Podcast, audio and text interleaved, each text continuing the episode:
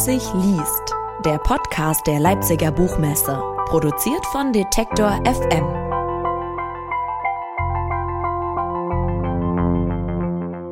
Hallo und herzlich willkommen zu einer neuen Ausgabe des Leipzig liest Podcast. Mein Name ist Claudius Niesen und ich freue mich, dass wir Ihnen im Rahmen dieses Podcasts mit Gesprächen, Lesungen und Interviews die Zeit bis zur nächsten Ausgabe der Leipziger Buchmesse im März 2022 verkürzen dürfen. In der heutigen Folge hören wir ein Gespräch mit Shaida Basiar. Ihr zweiter Roman heißt Drei Kameradinnen und ist bei Kiepenheuer und Witsch erschienen. In dem Buch geht es um die drei Freundinnen Hani, Kasi und Saya, die auf eine ganz besondere Art zusammenstehen, egal was kommt. Alle drei Hauptfiguren wissen, wie es ist, immer und überall aufgrund ihrer Herkunft in Frage gestellt zu werden, und so bietet ihre Freundschaft ihnen eine Heimat in einem Land, in dem ihnen Gewalt und rechte Hetze täglich im Alltag begegnen. Shaida Basjar wird uns also gleich ein bisschen was aus ihrem Buch vorlesen. Außerdem habe ich mit ihr darüber gesprochen, wie man politisch aufgeladene Themen in einem Roman verarbeiten kann und wie sich beides, also die politisch aufgeladenen Themen und der literarische Schreibprozess dann zu einer Einheit verbinden. Zudem erklärt uns Basiar, warum sie nicht mehr starke, sondern mehr komplexe Frauenfiguren sehen möchte, und wir diskutieren die Frage, ob Heldenfiguren nicht auch gerade aufgrund ihrer Schwächen gemocht werden und darüber, warum es immer noch zu wenige weibliche Heldenfiguren gibt. Viel Spaß beim Zuhören. Hallo und herzlich willkommen zu dieser Ausgabe des Leipzig liest Podcast, die wir im Rahmen der ersten digitalen Ausgabe der langen Leipziger Lesenacht in der Moritzbastei aufzeichnen. Mein Name ist Claudius Niesen und ich freue mich, Sie und euch zu dieser speziellen Ausgabe der L3 im Rahmen von Leipzig liest extra begrüßen zu dürfen. Diesen Stream und auch alle anderen Lesungen können Sie noch bis zum 31. August auf leipzig-liest.de nachschauen, sozusagen L3 on Demand. Heute bei uns zu Gast im Podcast Shaida Basjar. Und bevor wir Shaida Basjar aus ihrem aktuellen Buch Drei Kameradinnen lesen hören, wollen wir kurz ins Gespräch kommen, beziehungsweise im Anschluss haben wir uns gerade überlegt, an den ersten Leseblock werden wir wirklich ins Gespräch eintauchen. Aber vor der Lesung möchte ich Ihnen Shaida Basjar kurz vorstellen. Sie ist geboren 1988 in Hermeskeil, hat literarisches Schreiben in Hildesheim studiert und war neben dem Schreiben viele Jahre in der Jugendbildungsarbeit tätig. Ihr Debütroman Nachts ist es leise in Teheran erschien 2016 und wurde unter anderem mit dem Bloggerpreis für Literatur, dem Ulla Hahn Autorenpreis und dem Uwe Jonsson Förderpreis ausgezeichnet und in mehrere Sprachen übersetzt. Ich sage herzlich willkommen und hallo, Scheider Basjar. Vielen Dank und hallo. Heute noch ohne Publikum, aber dafür sozusagen mit dem Publikum am Bildschirm. Und wir haben gesagt, wir steigen zuerst mit einer längeren Textpassage ein mhm. aus deinem Buch äh, und reden danach, auch wenn mir die ersten Fragen schon ein bisschen unter den Nägeln brennen. ja, gerne. Äh, genau, drei Kameradinnen handelt ja von drei Freundinnen und ähm, Kasi, die Erzählerin des Textes, stellt sich in der Passage, die ich vorlese, vor, wie sie drei sozusagen in einer 90er Jahre Talkshow sitzen würden. Also es ist eine kurze fiktive Sequenz in Kasis Kopf. Wir erinnern uns, dass Talkshows nicht schon immer das waren, was man heute als Politrunde unter garstigen Besserwissern versteht. Früher, in einem Land vor unserer Zeit, in den neongelben 90ern, waren sie einmal das Fernsehformat, in dem kompetente Menschen namens Arabella, Sabrina oder Vera das Sagen hatten – in dem Menschen wie du und ich, Menschen von der Straße, dazu befragt wurden, ob sie wirklich diese merkwürdige Verhaltensweise oder jene abartige Meinung zur Welt hatten oder nicht. Lasst uns nicht an die Geschichten denken, in denen der Lügendetektor herausfinden sollte, ob jemand den Halbbruder des anderen mit seinem Cousin betrogen hatte oder nicht, denn das war der Untergang dieses wunderbaren Formats, wie wir alle wissen. Die früheren ersten Talkshows aus den Zeiten, in denen die Hosts noch Nachnamen hatten und manchmal sogar gesiezt wurden, behandelten tatsächlich relevante Fragen des Lebens wie Partnertausch, wirkt das belebend für die Ehe? Oder späte Vaterschaft, Vorteil oder Nachteil? Lasst uns in diese Zeiten zurückreisen. Vorne steht, blond, Kurzhaarschnitt, leichte Dauerwelle, Bärbel Schäfer, inmitten ihres Publikums, das in Schnellfickerhosen von Adidas und Kapuzenpullis von Fila gespannt darauf wartet, was es heute Absurdes lernt. Die fetzige Musik leitet die Show ein, eine Männerstimme erklärt, worum es heute geht, und die Kamera zeigt die drei Protagonistinnen der heutigen Sendung, die alle absurde Meinungen vertreten, über die man wirklich mal öffentlich diskutieren muss. Bärbel muss warten, bis der tosende Applaus nachlässt, bis sie, leicht schreiend, damit man sie versteht, mit der Anmoderation loslegen kann. Ich bin das Opfer, du Opfer. Wer wird wie stark unterdrückt? Heute haben wir eine Frau zu Gast, die sagt, ich habe es schwerer als andere. Und ihre beiden besten Freundinnen, die damit leben müssen. Begrüßen wir die drei, Saya, Hani und Kasi. Bei der Frau hat die Kamera Saya gezeigt und dann bei den Freundinnen erst Hani und dann mich, wie ich Hani anschaue. Das Publikum jubelt, als wären wir Superstars, einfach weil wir vorne sitzen und Namen haben. Saya bekommt selbstverständlich als Erste das Wort. Bärbel fragt sie, ob sie das wirklich meine, dass sie das Opfer sei und unterdrückt werde. Saya sagt, ich bin kein Opfer, aber ich werde unterdrückt. Wie geht denn das, du Frau? fragt ein 90er-Jahre-Typ, der plötzlich auch neben uns sitzt. Entweder du bist Opfer oder nicht, aber du kannst nicht sagen das eine ohne das andere. Moment, Moment, sagt Bärbel jetzt zum Glück. Tarkan, du kommst später dran. Erst darf Saya erzählen. Saya, du bist eine erfolgreiche, gut aussehende Frau. Warum denkst du, dass du unterdrückt wirst? Saya schaut zu Tarkan und sagt, na sieht man doch. Ich habe noch nicht mal was gesagt und schon wird dieser Typ eingeblendet. Ich kann nichts erklären, ohne dass man mir dazwischen redet und es besser weiß. Der Meinung von anderen spricht man immer mehr Relevanz zu als meiner. Bärbel hat einen Affenzahn drauf. Sie will sofort mehr wissen. Okay, das haben wir jetzt auch gesehen, das wird nicht wieder vorkommen. Erzähl du erst mal ein bisschen. Du bist ja sehr erfolgreich zum Beispiel. Ist das nicht ein Zeichen dafür, dass du alle Möglichkeiten hast? Du hast dein Studium mit besten Noten abgeschlossen und promovierst seitdem. Außerdem hast du eine Festanstellung und machst tolle Arbeit mit Jugendlichen. Bärbel, ganz ehrlich. Klar bin ich erfolgreich. Ich habe mich auch zehnmal mehr angestrengt, als gut für mich war, musste auf meinem Karriereweg Dinge zehnmal sagen, während Männer für die gleichen Dinge direkt Applaus und Anerkennung bekommen haben. Ich musste mir den Arsch dafür aufreißen, damit man mir hinterher kein Versagen vorwirft. Und jetzt, wo ich Erfolg habe, sagen alle, na, was stellst du dich denn so an?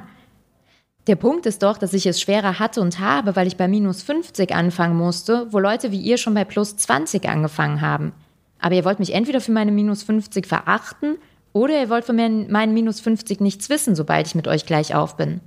Ihr wollt immer nur sehen, was euch gerade in den Kram passt und bemerkt aber nicht mal eure Scheinheiligkeit. Wenn ich euch sage, wo wir drei groß geworden sind, dann rümpfen alle die Nase und sagen Assi-Gegend. Wenn dann Jahrzehnte später alle ihre hippen Läden dort eröffnen und ihre billigen WGs gründen, rasten sie plötzlich aus wegen so viel Realness. So ist das Bärbel. Ich werde nirgendwo aktiv unterdrückt, soll aber trotzdem nur das machen, was für mich vorgesehen ist. Und was für mich vorgesehen ist, darüber entscheide selbstverständlich nicht ich, sondern alle anderen. Tarkan möchte einschreiten und etwas sagen, aber Bärbel ist schneller. Im Publikum stehen bereits einige Menschen, was bedeutet, dass sie eine Frage stellen und in den meisten Fällen erstmal ihre Meinung sagen möchten. Jetzt kommt eine Frau an die Reihe, deren vordere Haarsträhnen blond gefärbt sind, während der Rest der Haare in natürlichem Schwarz glänzt. Sie zeigt auf Saya und sagt, Du sagst, du wärst kein Opfer, warum setzt du dich dann hier hin und heulst rum? Ich heule nicht rum, ich beschwere mich, sagt Saya. So zu tun, als könnte man das nicht auseinanderhalten, ist eine ganz alte Masche, die kenne ich schon, die funktioniert bei mir nicht. Merkt ihr das? Die Frau guckt ratlos und setzt sich wieder hin. Als nächstes bekommt ihre Freundin das Mikrofon. Sie trägt einen Pferdeschwanz mit Mittelscheitel und hat zwei lange Strähnen im Gesicht hängen, die sich an den Spitzen leicht wellen. Die 90er waren eindeutig das Jahrzehnt der Strähnen. Die Frau steht auf und sagt zu Saya, wenn du kein Opfer bist, warum tust du denn so, als wären alle anderen Täter? Saya überlegt und sagt, okay, dann gebe ich zu, ich bin das Opfer. Das Publikum buht Saya hemmungslos aus und wird von ihr unterbrochen. Sie ruft, was genau ist jetzt so schlimm daran, sich Opfer zu nennen? Die Frau mit den Angebersträhnen antwortet prompt. Ihre Strähnen schwingen dabei wichtig hin und her. Das ist doch Erpressung. Wir sind alle anderer Meinung als du, dürfen das aber nicht sagen, weil du dich als das arme Opfer stilisieren musst. Buhuhu. Saya brüllt, boah, na dann bin ich eben doch kein Opfermann. Du hast doch gesagt, ich sei das Opfer. Die Frau steht wieder auf und ruft, du hast doch gesagt, wir sind alle Täter. Und Saya ruft, ich habe doch nur erzählt, wie mein Leben aussieht. Und wer Opfer, wer Täter ist, ist mir ehrlich gesagt scheißegal. Das ist doch nicht mein Problem. Ich habe ganz andere Probleme. Bärbel bewegt sich von der Frau aus dem Publikum weg. denn sie hat ihren Zweck erfüllt. Bärbel redet, während sie sich durch die Reihen schlängelt. Wir sehen sie im Profil und wir sehen sie, dass sie ein wenig auf den Boden schaut, um niemandem auf die Füße zu treten. Sie fragt, Hani, ich habe dich gerade lachen gesehen. Warum? Hani guckt erschrocken und sagt schnell, äh, mir ist gerade was anderes Lustiges eingefallen. Sorry, hatte nichts mit dem Thema zu tun. Bärbel hilft ihr. Liegt das vielleicht daran, dass du deiner Freundin nicht so ganz zustimmen kannst? Übertreibt sie in deinen Augen? Hani sucht nach Worten, lacht und schaut zu mir, wird dann von Saya unterbrochen. Das ist auch alles zu komplex, um das hier zu beschreiben. Ich weiß nur, wer lebt wie ich, weiß, was ich meine. Dafür gibt es Applaus aus dem Publikum, aber nur ein bisschen, denn da sitzen nicht allzu viele Leute, die so leben wie Saya. Ich klatsche auch, denn ich gehöre dazu. Kasi, du klatschst, greift Bärbel den Faden kompetent auf. Aber so richtig zufrieden bist du nicht mit der Art, wie deine Freundin durch die Welt geht, oder? Kannst du uns das erklären? Nein, sage ich. Nein. Und ich will euch das auch nicht erklären. Das ist nicht mein Job. Saya, dein Job ist das übrigens auch nicht. Äh, doch, sagt Saya, das ist ja tatsächlich mein Beruf. Weißt du, ich mache neben meiner Promotion noch diese Workshops mit Jugendlichen. Okay, stimmt, sage ich. Aber so allgemein. Du setzt dich hier hin und willst alle von einer Sache überzeugen, die völlig klar ist. Die Leute widersprechen dir nicht, weil du Unrecht hast. Alle wissen, dass du Recht hast. Sie widersprechen dir, weil dir Recht zu geben ihre komplette Weltordnung durcheinander bringen würde. Solange dir dein Gegenüber nicht entweder vertraut oder aber dich gut bezahlt, solltest du ihm keinen Einblick in deine kluge Gedankenwelt geben. Du solltest keine Gespräche führen, die sich nicht lohnen, mit Leuten, die dir nur zuhören, um dir dann zu widersprechen. Also lass es doch, hör auf, es zu erklären. Niemand dankt es dir. Niemand kriegt Applaus, weil er die Wahrheit sagt. Niemand applaudiert und zum ersten Mal in der Geschichte dieser Sendung herrscht kurz absolute Stille, weswegen ich mich bestätigt fühle. Vermutlich aber hat einfach kein Mensch verstanden, was ich gesagt habe. Bezahlen? Wofür? Ich sehe mein blasses Gesicht im Monitor. Ich bin eigentlich schön, sehe aber plötzlich ziemlich ungut aus gewohnt und verbraucht und langweilig. Ich gehöre nicht in diese Sendung. Saya schüttelt den Kopf und sagt, so wird die Welt nicht besser. Ich will aber nicht tun, als wäre die Welt in Ordnung. Das ist doch das, was die weiße Dominanzgesellschaft von uns will. Sie will, dass wir so müde werden, dass wir aufhören, darüber zu reden und dass wir nicht weiterkämpfen. Wir haben aber allen Grund zu kämpfen. Wir müssen dafür kämpfen, nicht wie Menschen zweiter Klasse behandelt zu werden. Es tut sich doch schon viel, sage ich. Schau dich doch mal um. In den großen Zeitungen, in der Wissenschaft, in der Politik. Unsere Stimmen sind immer öfter vertreten, man hört uns, man gibt uns das Wort. In den letzten Jahren hat sich so viel entwickelt. Das ist zu wenig, sagt Saya. Das sind kleine Brocken, die man uns hinwirft, damit wir still sind. Was soll das überhaupt bedeuten, man gibt uns das Wort? Was soll denn das? Merkst du nicht, was das heißt? Wir haben das Wort sowieso. Wir sollten es haben. Wir sollten nicht darauf angewiesen sein, dass irgendwer, der das kann, es uns gibt. Wir sollten aufhören, so zu reden wie Menschen zweiter Klasse, dann hört man auch auf, uns wie welche zu behandeln. Dann hört man vielleicht auch auf, uns einfach umzubringen. Einfach umzubringen. Hört ihr, was ich sage? Man bringt uns um, verdammt nochmal. Wie viel wollt ihr denn noch, damit ihr uns endlich glaubt? Im Publikum stehen einige Leute auf und gehen. Die, die bleiben, schwingen ihre Fäuste und rufen Frauen catchen, Frauen catchen, was man nur versteht, wenn man auch amerikanische Talkshows kennt. Bärbel kennt sie nicht, denn sie stammt ja aus den 90ern und da konnte man noch nicht im Internet erfahren, was gerade in den USA passiert. Deswegen nimmt sie schnell jemanden aus dem Publikum dran. Ein Mann, der nicht Tarkan heißt, aber so ähnliche Sachen sagt. Ey, komm mal klar, Prinzessin, ruft der Saya zu. Ich hab dich gegoogelt. Du warst an Elite-Unis und du verdienst mit Sicherheit mehr als ich. Ich bin nämlich Mechatroniker und kann mir deine Schuhe nicht leisten. Hör mal auf deine Freundin und mecker weniger. Das Publikum klatscht begeistert. Bärbel interessiert sich sehr für das prekäre Leben als Mechatroniker, weswegen der Mann, Michi, auch nach vorne darf, um bei uns zu sitzen und zu diskutieren. Dann überzeugen wir deine Freundin jetzt mal zusammen, sagt Michi zu mir und zwinkert und ich schüttel schnell den Kopf. Nein, nein, ich bin auf Sayas Seite. Ich habe nur das Gefühl, dass sie sich selbst kaputt macht. Ich will nur, dass sie ein bisschen mehr auf sich aufpasst, statt mi, mi, mi, mi, macht Michi. Ich habe hier heute noch nichts Überzeugendes gehört. Ihr redet die ganze Zeit nur von euren Gefühlen. Das Wort Gefühle zieht Michi sehr in die Länge. Dann fügt er hinzu, mich nervt das. Macht euch mal ein bisschen locker und kommt besser in die Sendung, wenn das Thema ich suche einen schönen Mann heißt, da habt ihr mehr Erfolgsaussichten. Alle klatschen und lachen fröhlich. Hani, ich habe dich bei Michis Worten gerade wieder lachen gesehen. Wieder lachen sehen. Gibst du ihm heimlich nicht ein bisschen recht? fragt Bärbel. Und Saya und ich schauen empört nach links. Hani zieht ihr Top zurecht. Nein, sagt sie schnell und dann, weil sie ja irgendwas sagen muss. Also Saya hat mit allem recht. Sie klingt dabei so ungefährlich, dass die Kamera sich gar nicht mehr von ihr abwenden kann. Sie lächelt ein wenig dann findest du auch, wie, dass Frauen wie ihr nicht die gleichen Chancen haben, wie beispielsweise Männer wie Michi. Hani schaut zu Charming Michi, lächelt und sagt, ich finde, dass Saya recht hat und ich finde trotzdem, dass es schade ist, dass sie sich so ärgert. Solange uns niemand glaubt, müssen wir doch nicht ständig wiederholen, was schief läuft. Die Leute glauben uns oder sie glauben uns nicht. Aber dieses ständige Analysieren und Erklären, das keiner ernst nehmen will, nervt. Es bringt nämlich überhaupt nichts, außer dass es uns selbst traurig macht. Wir sollten aufhören mit Sachen, die nichts bringen. Neulich habe ich ein Buch bei Amazon gesehen.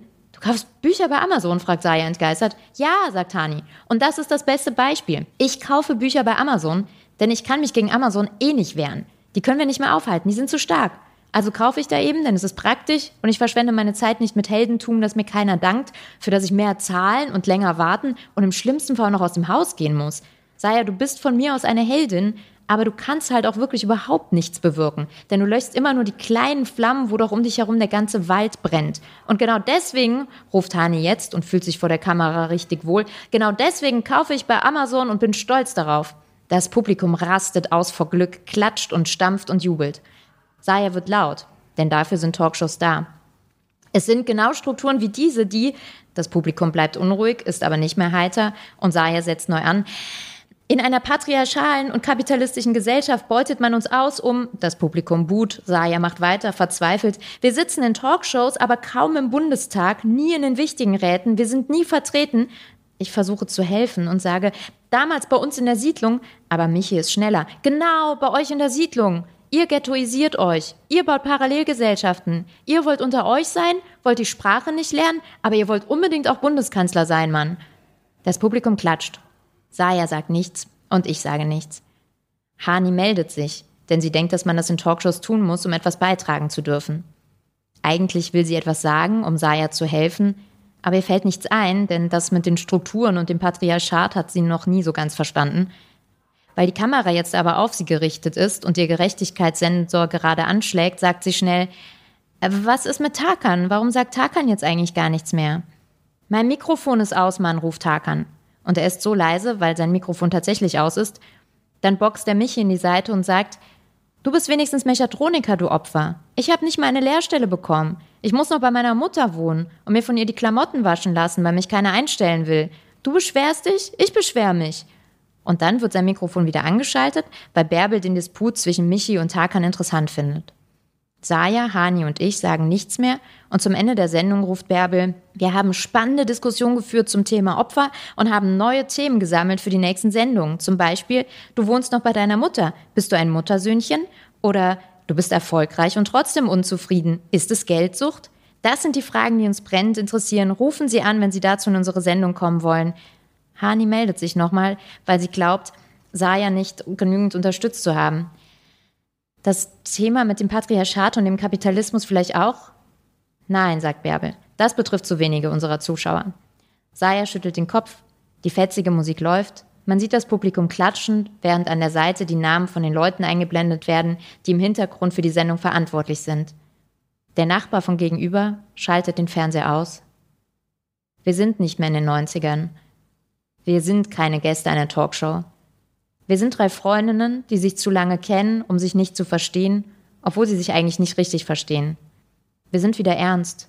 Diese Geschichte ist ernst und traurig. Vielen Dank. Gerne.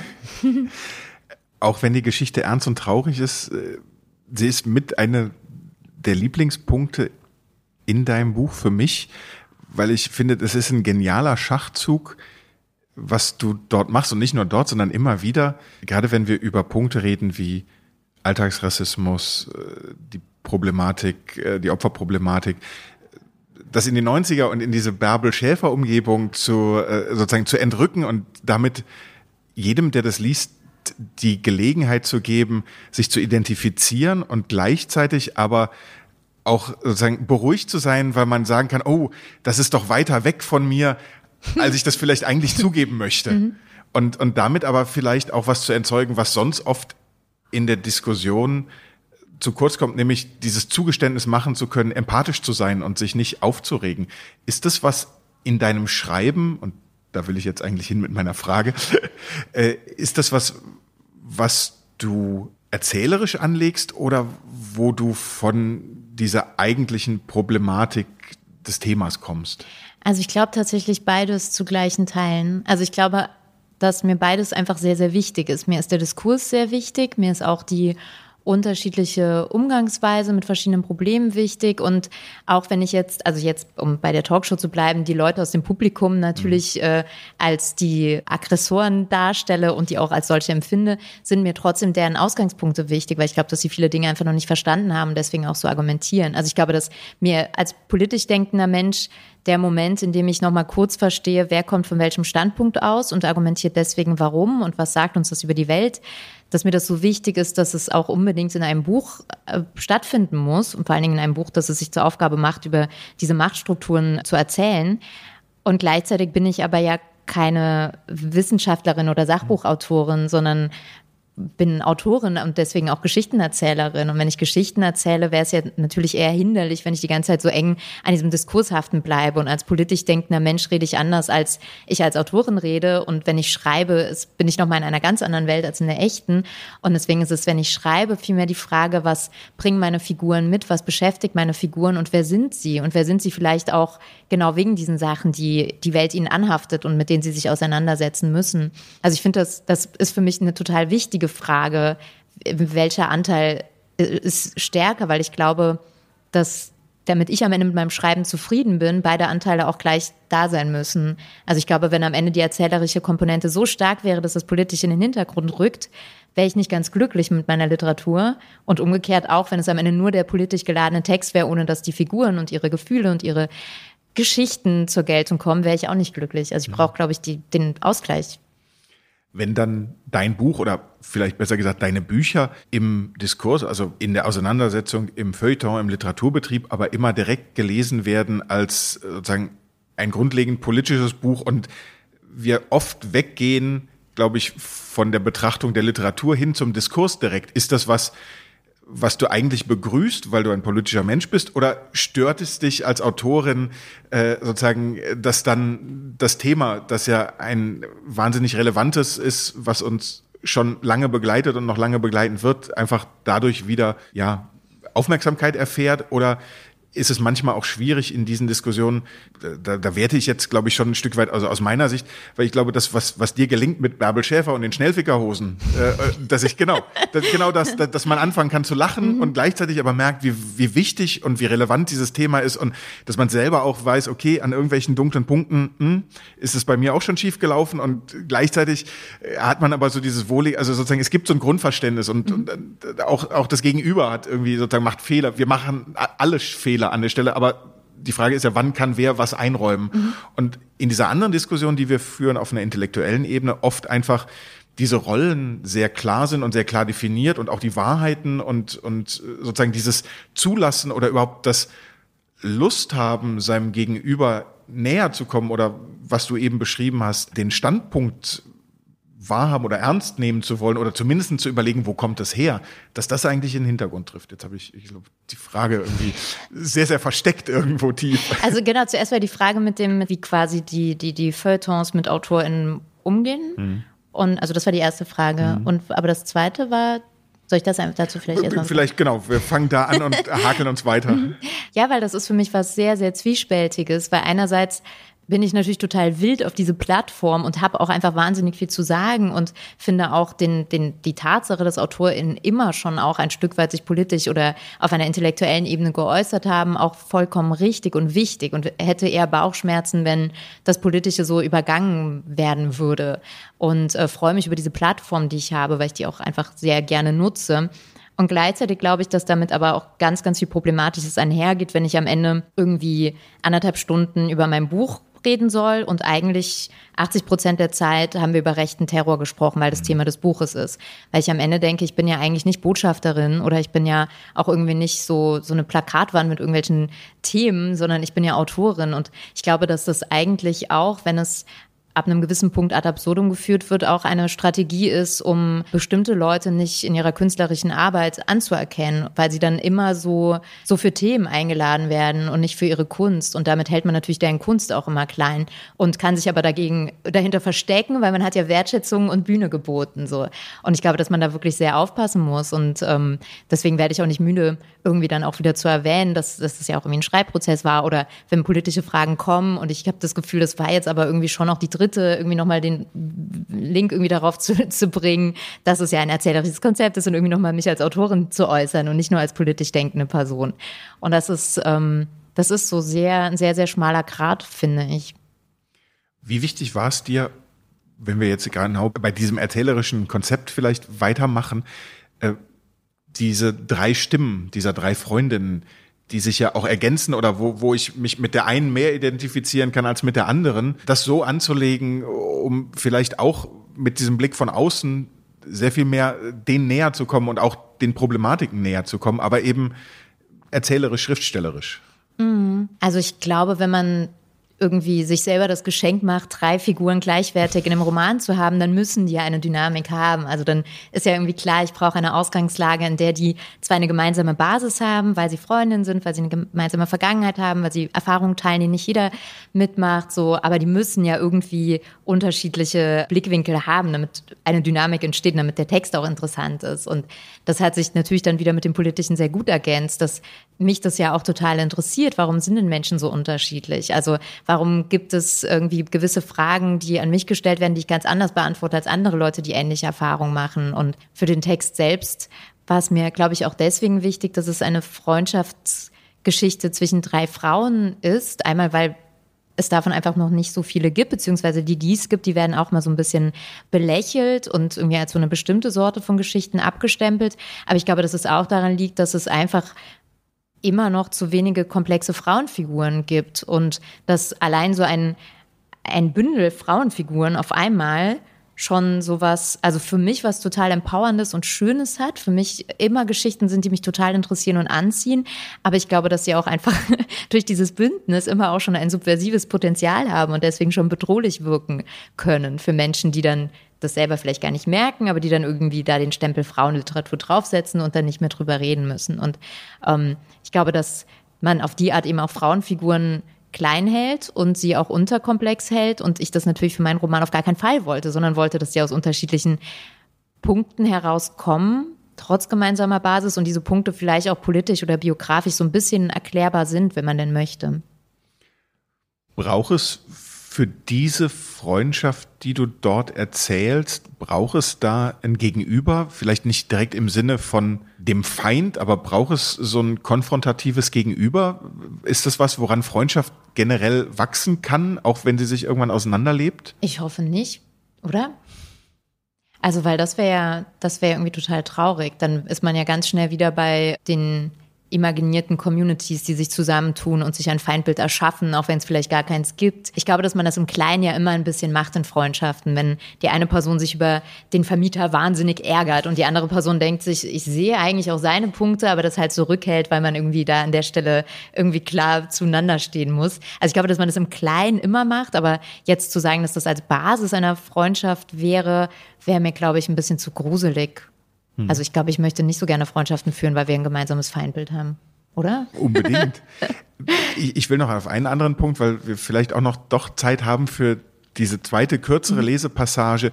Äh, so wie du in diese Talkshow gesprungen bist, äh, so springst du ja im Buch auch, also zwischen Zeiten, zwischen Perspektiven, ne? also es gibt diese, diese Kinderperspektiven, ja, man kann fast schon sagen, irgendwie zwischen Wahrnehmung oder Wirklichkeit, weil manchmal weiß man auch nicht so richtig irgendwie, ja, wie, wie sehr sind sie reliable Erzählerinnen vielleicht an manchen mhm. Stellen. Mhm. Wie sehr ist das für dich ein erzählerisches Konzept? Weil auf der einen Seite hast du selber gesagt, ne, es gibt sozusagen diese, auch dein Bedürfnis nach starken Frauenfiguren, die man ja aber auch immer wieder anzweifeln kann, anzweifeln muss, anzweifeln darf?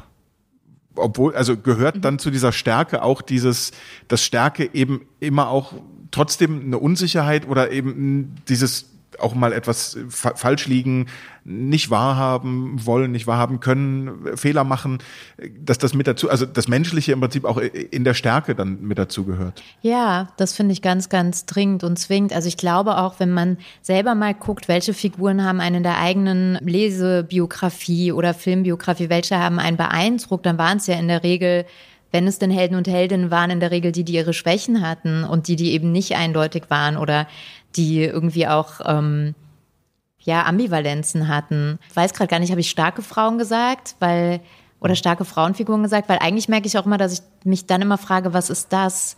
Also gibt es starke Frauenfiguren oder sind es einfach Frauenfiguren, die eben stark wirken, weil wir sie so oft eher in der kleineren Rolle kennen. Also ich glaube, ich wünsche mir komplexe mhm. Frauenfiguren, die ihren Raum finden. Ich bin ehrlich gesagt auch nicht mehr sicher, ob du stark gesagt hast. Vielleicht habe ich es auch nur antizipiert, weil ich, ja. äh, weil ich sehr darüber nachgedacht habe, in dem Moment, wo du das gesagt hast, in einem ganz anderen Kontext, wie ich immer wieder oder wie wir zu Hause immer wieder danach suchen, äh, sozusagen unsere Ältesten, äh, also wenn wir Filme gucken als Familie, mhm. an den Punkt kommen und wir suchen nach Filmen, die für alle Kinder passen, jedes Mal denken, ey, es muss doch auch welche geben, sozusagen mit einer starken, hm. mit sozusagen mit einer starken weiblichen Holz, also einfach ja. so so ne, die Mädels, die vorne ran ja. irgendwie das Ding ja. und, und daran, das ist eine ganz andere Ebene, ein ganz anderes mhm. Bild, aber äh, die Problematik oder das, was man vielleicht auch versucht zu vermitteln irgendwie als äh, in Erziehung oder in, mhm. in den Bildern, die die man mitgeben will, auch bei allem was was man falsch macht dann auch selber, irgendwie, dass das, dass da doch wirklich äh, eine Leerstelle ist, mhm.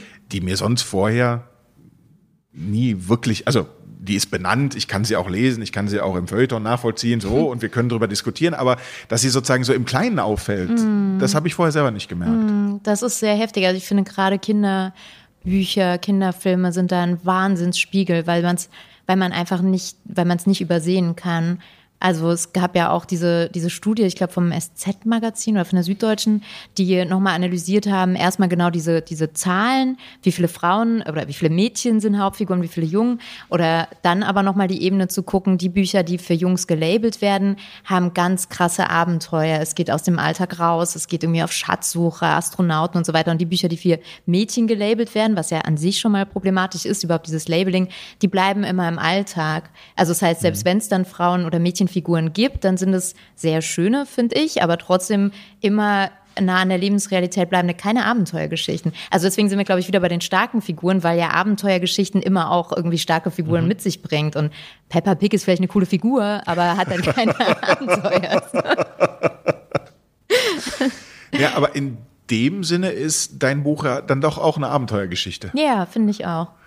Finde ich auch. Und also ich glaube, daher kam auch immer mein Neid. Ich habe das nie verstanden, warum Menschen Herr der Ringe cool finden. Also ich habe das, ich habe es eh nicht gelesen, ich habe es irgendwie geguckt und habe mich immer so ein bisschen gelangweilt und habe dann immer gedacht, ich mag das Genre nicht oder mich interessieren Abenteuer nicht, um dann irgendwann zu kommen, auf den Punkt zu kommen, in dem, also weil mir eben vor allen Dingen männliche Freunde viel erzählt haben, was das mit ihnen macht, bis ich dann verstanden habe, ich habe mich einfach mal ausgeschlossen gefühlt. Mhm. Es ist nicht das Abenteuer, das mich nicht reizt, es sind die Figuren, bei denen ich einfach für mich nichts gefunden habe. Und seit ich das weiß, kann ich auch mit diesen Geschichten viel besser was anfangen. Mhm. Und deswegen wollte ich auch eine Abenteuergeschichte, also Abenteuergeschichte, auf jeden Fall eine spannende Geschichte. Dann steigen wir nochmal ein in ein zweites Stück Lesen. Ja, das ist auch äh, sehr viel kürzer als das erste und es ist auch, es ist genau eine Sequenz aus der Kindheit. Und zwar genau, äh, Kasi kommt darauf, du hast zu erzählen, weil sie nachts neben Saya schläft. Saya ist zu Besuch und Saya schleudert sich nachts immer mit voller Wucht gegen die Wand. Und Kasi fragt sich, woran es liegen kann. Und dann erklärt sie, Saya hat kein Trauma. Wir haben alle keins. Also wahrscheinlich haben wir alle eins, ein Trauma, das Leute wie wir halt so haben. Weinende Eltern, schreiende Eltern, eine Jugend, in der man sich selbst erklärt, was an einem anders ist, Lehrer, die dich wie Dreck und deine Eltern wie noch größeren Dreck behandeln, kein Geld, keine Müllabfuhr, zu viele Krankenwagen und zu wenig Bücher. Wir haben eine Menge kleiner Traumata, aber wir funktionieren nicht so, wie man sich das so vorstellt, nachdem man voller Empathie Reportagen geguckt und ausschließlich mit seinen ältesten Freunden darüber spekuliert hat, wie die armen Flüchtlinge über das Mittelmeer kamen und deswegen nichts anderes zu tun haben, als immerzu vom Mittelmeer zu träumen. Schon klar, ihr seid nicht so. Ihr stellt euch das gar nicht so vor. Denn ihr habt ja eine Weile geholfen, Kleider zu sortieren und Kuscheltiere zu verteilen. Solche Vorurteile habt ihr nicht mehr. Ihr wart nämlich bei euren Hilfsaktionen zu allen nett auch zu den Leuten, vor denen ihr euch ein wenig gefürchtet habt. Ihr wart ganz tapfer liebevoll. Auch dann noch, als ihr euch gefragt habt, ob Terroristen unter euren Schutzbefohlen, Schutzbefohlenen sind. Dann wart ihr zwar immer noch liebevoll, aber immer auch Rassisten. Liebevolle Rassisten. Ihr habt bei all eurer Hilfe gesehen, dass diese Flüchtlinge immer für eine Überraschung gut sind. Es lässt sich eben niemand in eine Schublade stecken. Und es gibt solche und solche. Und bei jedem künftigen Abendessen mit Freunden könnt ihr jetzt von euren Erkenntnissen erzählen. Eure Vorurteile habt ihr also abgelegt, aber, und damit kann ich auch die Geschichte rund um Flirty-Mitbewohner Felix geschickt abrunden, wenn es hart auf hart kommt, wissen Leute wie ihr, also alle Leute, plötzlich doch ganz genau, wie es um die psychischen Zustände der Flüchtlinge, also aller Flüchtlinge steht. Als in unserer damaligen WG ein Zimmer leer stand, weil Julia die Stadt schlagartig verlassen hatte und trotzdem weitere drei Monate Miete zahlte, wollte keiner meiner Mitbewohner, inklusive Flirty Felix, einen Flüchtling einziehen lassen, denn Flüchtlinge seien ja traumatisiert und damit könnten wir nicht umgehen. Wir alle nicht. Traumatisierte Flüchtlinge sind der Albtraum untraumatisierter Nichtflüchtlinge. Deswegen können Letztere ihre Hilfe verweigern und sich dabei als empathisch tarnen weil sie eine Verantwortung, die sie nicht übernehmen können, ganz erwachsen von vornherein ablehnen, statt ihr hinterher nicht gewachsen zu sein und das Leid der armen Flüchtlinge auch noch verschlimmert zu haben. Was ich aber eigentlich sagen möchte, Saya hat kein Trauma, das sie nicht aufgearbeitet hätte und sie nachts zu ihren gruseligen Wandattacken umtreiben könnte. Im Gegenteil, sie ist schon eher ein untraumatisierter Nichtflüchtling, falls es sowas gibt. Es gab einen Abend, da waren wir vielleicht sieben, das heißt, ich war ungefähr sechs und sie war ungefähr acht, da habe ich mit ihrer Familie einen Ausflug gemacht. Wer in der Siedlung wohnte, machte eigentlich keine Ausflüge. Es sei denn, ein Familienmitglied aus einem anderen Land kam zu Besuch. Davor und danach passierte nie etwas jenseits der Steinstufen vor den Mietshäusern, jenseits der Wiese hinter Sayas Haus und jenseits dessen, was ich Ghetto nenne, weil es eines sein wollte. Es hatte nur den Zweck, Leute wie uns an irgendeine Ecke der Stadt zu verbannen.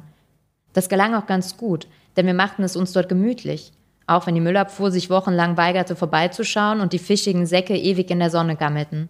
Sayas Familie hatte Besuch. Irgendwelche Verwandten waren mit ihren drei Kindern, alle einige Jahre älter als wir, und der Schwiegermutter zu Gast, und Sayas Eltern verwandelten sich von den langweiligen, ernsten, schweigsamen Leuten, die, sie für mich nur, die für mich nur interessant wurden, wenn sie Saya etwas erlaubten, zu lachenden, liebenden Menschen. Wir fuhren raus über Landwege und durch einen Wald, Sayas Vater pendelte in seinem rostenden Polo mehrmals hin und her, bis wir alle am Ziel waren, eine abgesperrte Holzhütte mit offener Feuerstelle inmitten einer riesigen Wiese am Waldrand. Das eigentliche Ziel war die Feuerstelle. Sayas Vater machte Feuer und die anderen Leute kneteten Fleisch auf Metallspieße, die sie fachkundig über die Flammen hielten. Das Fett tropfte, es knisterte und Saya und ich rannten ewig um das Feuer herum. Mittlerweile ist mir natürlich klar, dass man die Grillhütte pflichtbewusst mietet, wenn man ein Hans Werner ist und mit den Jungs seinen 58. feiert, dass es in der Hütte einen Kühlschrank, Besteck und Teller gibt, richtige Bänke und Tische und dass auch früher niemand hier rausfuhr, um einfach nur den für offenes Feuer auserkorenen halben Quadratmeter Erde zu nutzen. Das taten nur Menschen, die sich innerlich verzerrten nach einer Welt, in der Picknick ein Volkssport war, dem alle Familien nachgingen, Menschen, die in einer Welt gelandet waren, die Deutschland hieß und die für offenes Feuer ein kleines Stück Boden vorgesehen hatte, das man mieten musste. Wir Kinder wunderten uns nicht über die verschlossene Hütte, ruckelten zwar kurz an der Tür, interessierten uns dann aber mehr für das Verandageländer, das sich hervorragend zum Klettern und Balancieren eignete. Sayas Mutter hatte Flüssigseife dabei, die nach Himbeere roch, und ihr Vater hielt uns einen Kanister mit eiskaltem Wasser hin, sodass wir unsere Hände unter dem unregelmäßigen Wasserstrahl waschen konnten, bevor wir uns auf die Wolldecken setzten und uns den Bauch mit dem vor Fett triefenden Fleisch vollschlugen. Abends ließen die Erwachsenen das Feuer brennen, saßen drumherum und sangen Lieder, die in meiner Erinnerung alle so klangen wie Bella Ciao, ohne dass Bella Ciao darunter gewesen wäre oder ich Bella Ciao zu diesem Zeitpunkt gekannt hätte. Saya und ich nahmen unsere Decke und legten uns unter den überdachten Bereich der Grillhütte. Ihr Onkel trommelte auf dem inzwischen leeren Wasserkanister, und die nächsten Lieder waren so traurig, dass ich am liebsten geweint hätte. Sie waren aber auch so schön, dass ich am liebsten geweint hätte. Außer dem Gesang und den Trommeln hörte man nur die Grillen und die Bäume, die sich im Wind bewegten, und Saya sagte plötzlich, als wäre das jetzt genau die richtige Stimmung, um Geheimnisse zu teilen, ich glaube, das ist der Onkel, der dabei war, als wir über die Berge geritten sind. Sie sagte das, als hätte sie mir zuvor eine Geschichte erzählt, zu der diese Information passte.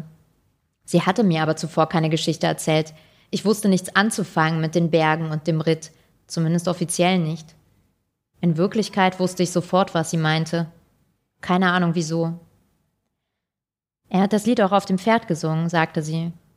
Der Onkel, der Kinder hatte, die älter waren als Saya, hatte Menschen über die Berge und in Sicherheit gebracht, Berge, über die keine geebneten Wege führten, die verschneit waren, endlos schienen. Mit Kindern, nicht älter als vier. Saya summte leise das Lied mit. Ihre Stimme, die noch nie als helle Kinderstimme durchging, auch nicht als sie ein Kind war, klang zusammen mit der entfernten Männerstimme so sanft und schön, dass ich mir wünschte, mein restliches Leben würde allein aus diesem Abend bestehen. Danach durfte ich das erste Mal bei Saya schlafen, weil unsere Eltern, als wir endlich wieder zurück in der Siedlung waren, uns nicht voneinander trennen konnten. In der kleinen Wohnung war eigentlich nie Platz für einen Gast und an diesem Abend erst recht nicht. Doch Saya, ich und die drei Kinder quetschten uns in das kleine Zimmer, das sich Saya sonst mit ihren wenigen Kuscheltieren teilte. Saya schlief, wie Saya schläft. Normalerweise. Ohne Ton schlief sie ein und ohne Ton wachte sie auf. Nachts war da nie irgendwas an ihr, das rest, rastlos schrie oder wütend tobte. Wenn sie erzählte, dann so, als würde sie immer noch in ihrer rauen Kinderstimme Revolutionslieder mitsummen. Ernst, aber ohne Dringlichkeit. Danke. Vielen Dank. Ich glaube, mit Blick auf die Uhr, uns bleibt trotzdem noch Zeit für eine letzte Frage, wenn du noch mhm, magst. Cool. Ähm, denn eins möchte ich zum Abschluss noch mal fragen. Und zwar zum Titel. Drei Kameradinnen. Dieses Wort ist, auch wenn man das Buch liest und diese drei erlebt oder ihn, ihn, ihn zuhören kann jetzt, das, das Wort Kameraden bricht da so oder Kameradinnen, das trägt einen da so raus und das hast du ja sehr, sehr bewusst bestimmt gemacht. Magst du da was zu erzählen mhm. zu diesen Überlegungen, die da dahinter stecken? Ja, ich habe ähm, Erich Maria Remarque gelesen, drei Kameraden, und danach eben endgültig beschlossen, dass ich eine Freundinnengeschichte schreiben möchte. Und dann habe ich das Dokument einfach so genannt, drei Kameradinnen. Und halt jeden Tag daran gearbeitet und das immer so als Motivation begriffen und natürlich als Arbeitstitel, da weiß man ja eh nie, was daraus wird. Und für mich war klar, der kann sich auch im Laufe des Schreibprozesses enden. Und für mich war auch klar, spätestens wenn der Verlag mit mir überlegt, dann ist, also lohnt sich vielleicht gar nicht, sich an den zu gewöhnen. So. Und dann war der Text fertig und der Titel hat aber auf mehreren Ebenen einfach immer noch Sinn gemacht. Und ich glaube, dass er vielleicht, also diese Irritation, die du meinst, dass die vielleicht auch auf mehreren Ebenen vielleicht stattfindet. Also einmal, weil wir eben die männliche Variante kennen. Wir kennen eher das Sprechen von Kameraden, einfach weil man es auch aus Kriegsgeschichten benutzt oder auch wenn über die Feuerwehr gesprochen wird, ist das eine Begrifflichkeit, die wir kennen. Und da sind es eben, glaube ich, einfach auch öfter Männer, über die man spricht. Und also ich glaube, das ist so die Gender-Ebene, auf der es spricht, und auf der anderen natürlich auch die Race-Ebene. Also das äh, ist eigentlich ein Begriff ist, den sehr starke, der von rechten Gruppierungen benutzt mhm. wird und der ja auch Sinn, also der für die ja auch Sinn macht, weil er eben mit Stärke und mit Kampf zu tun hat. Und es ist für mich sozusagen so eine doppelte Aneignung des Begriffes, weil es ja, der Text ja auch einfach viel, ähm, Kasi sich als Erzählerin ja einfach viel Macht zurücknimmt, dadurch, dass sie sich als so eine allmächtige Erzählerin herausstellt und eben ganz klar sagt, hier zählt eben nur meine Perspektive und ich schlüpfe in alle anderen und ihr kriegt nur die Informationen, die ihr wollt. Also das heißt, es ist ja einfach ein Selbstermächtigungstext in der Erzählbewegung, die der Text hat. Und deswegen war es ja eigentlich auch nur konsequent, einen Titel zu nehmen, der eben auch mit Erwartungen bricht. Ich sage vielen, vielen Dank für das Gespräch. Sehr gerne. Ich Drei danke. Kameradinnen heißt dein aktuelles Buch. Im Kiepenheuer und Witsch Verlag ist es erschienen. Und äh, ich glaube, nicht erst seit diesem Gespräch ist es sehr, sehr lebens äh, lesenswert. lebenswert ist sowieso alles. Und ich sage nochmal Danke, dass du heute da warst. Sehr gerne. Ich danke fürs Gespräch und die Einladung.